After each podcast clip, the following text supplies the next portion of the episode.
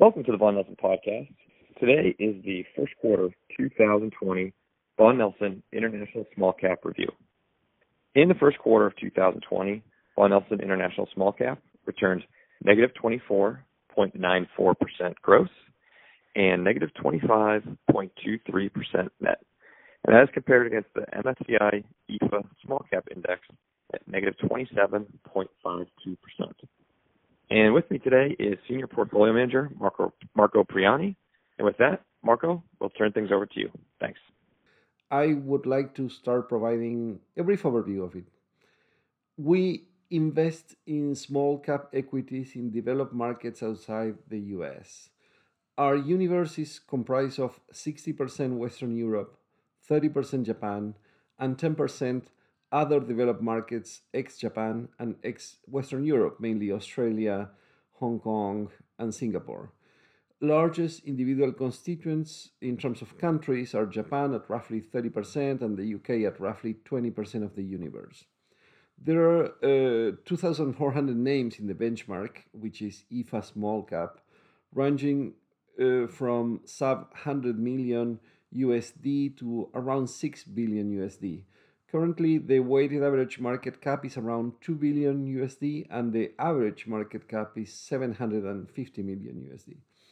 In terms of sectors, the asset class is very well diversified with most sectors with meaningful weights from 20% in industrials to roughly 8% in staples. Only telcos, utilities, and energy have limited weights due to the economies of scale inherent to those activities that makes the companies unsuitable to a small cap universe.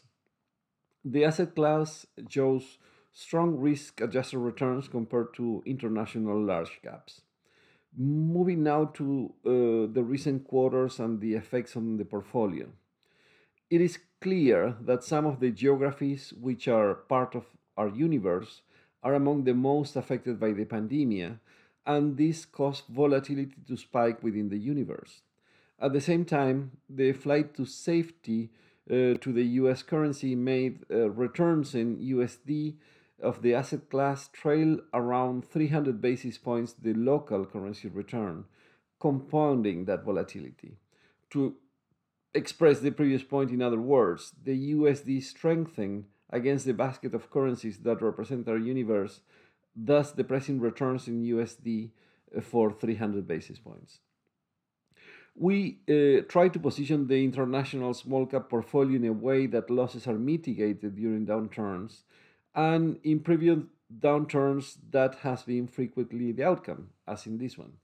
Some of that is achieved, for instance, by avoiding companies with more than minimal risk of financial distress, and in some other cases, by investing in sectors or industries that have proved resilient in previous market downdrafts. As the market frequently surprises you, the unusual origin of this bear market determined that some defensive features, for instance, limited leverage, worked well, but others did not. Just to give you some examples catering, leisure, real, uh, retail real estate, and professional washing services were industries that performed relatively well during the global financial crisis, but have been particularly affected during the current uh, quarter due to the lockdown feature that is something completely novel as a risk factor during downturns. Other defensive industries, such as staples, performed generally as it was expected during the bear market, outperforming in relative terms the universe. We acted fast to mitigate the pandemia direct risk in our portfolios. We have relative living in Milan, Italy, and that provided us with a first hand sensitivity to the disruptive nature of the measures required to fight the disease, something that led us to act rapidly. In addition to this pandemia directly affected stocks, uh, there is a other type of pandemia related risk that is more indirect and more political. In the month and quarters uh, to come, the elites and public opinion from some European Union members, namely Italy and Spain, will do a soul searching exercise to judge if the level of help they receive in this emergency was according to what is expected of the political union. If they decide uh, it is not according to this uh, expected level, this will have a clear repercussion in sovereign debt risks. We had only one financial that had some direct exposure to this risk, and this posed to of it as well. On the flip side, we added many positions. Uh, many share similar features in the sense uh, that they are A type, type companies within the Vaughan Nelson framework, which have secular growth tailwinds and strong competitive positions and consequently compound value at high rates of return.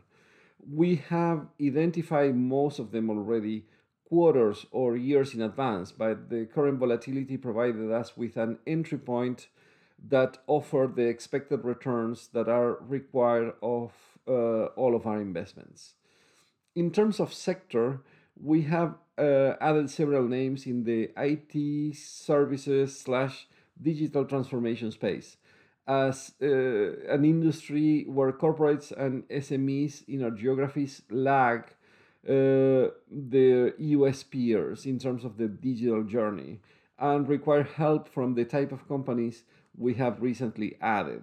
Our thesis is that the recent experience will only increase the need for these services. Other type of companies we have acquired are those that provide non-discretionary services to companies in terms of, for instance, HR compliance, fire safety, health, etc. These names operate in a quite fragmented environment, have created a platform that transformed them into natural consolidators, as they are the largest company by a large margin in the space, and enjoy as well the tailwind of cross selling complementary services. We see positive hints that the worst part of the contagion growth uh, is in the past in many European countries, and that Japan will have the social cohesion to fight against a late surge. Even if the consequences in terms of strongly reduced economic activity remain for the following quarters, the companies in our portfolio are resilient and can even emerge stronger from the situation for the most part. The level of government incentives announced in our geographies to support businesses is high, but lacks in terms of GDP percentage those in the US.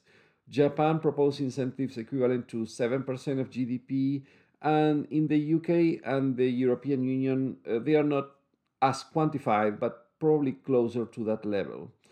At the same time, these societies have structurally a social safety net uh, that largely exceed the one existing in the US and thus minimizing to some extent or mitigating the need of special incentives uh, we had a very interesting opportunity set uh, even before the pandemic, and that now has turned into the most interesting of at least the last 10 years. The fact that we have only minimal transaction cash in the portfolio, well below the average 5% that is customary for the fund, is witness to that. We are very enthusiastic about the future. The views information, and or opinions expressed during this podcast are solely those of the individuals involved do not necessarily represent those of Vaughan Nelson and its employees. Vaughan Nelson does not verify and assumes no responsibility for the accuracy of any of the information